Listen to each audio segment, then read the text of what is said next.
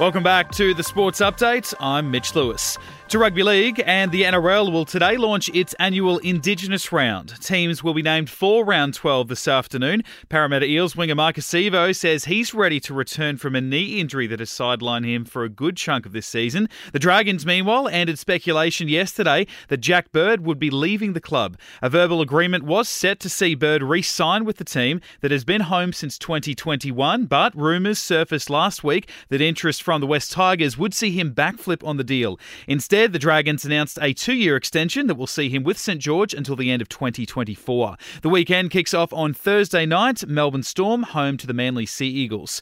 To tennis, and a good night for our Aussie players in the women's draw. Ajla Tomljanovic beating fifth seed Anett Kontaveit in their opening match. Daria Saville also moving through. Not so good for Jordan Thompson, who was eliminated in straight sets thanks to a first round meeting with Rafael Nadal. In the AFL, bad news for the Swans with star Josh Kennedy to miss at least two months of footy with a hamstring injury. Fresh off breaking a world record, Aussie swimmer Ariarne Titmus has confirmed she will not be competing at this year's World Swimming Championships. Arnie is still set on racing at the Commonwealth Games, though. And in basketball, the NBA action continues this morning with the Heat taking on the Celtics in Game 4 of the Eastern Conference Finals. The Heat currently leading the series two games to one. That's the latest from the Nova Podcast News team. We'll see you tomorrow for another episode of the Sports Update.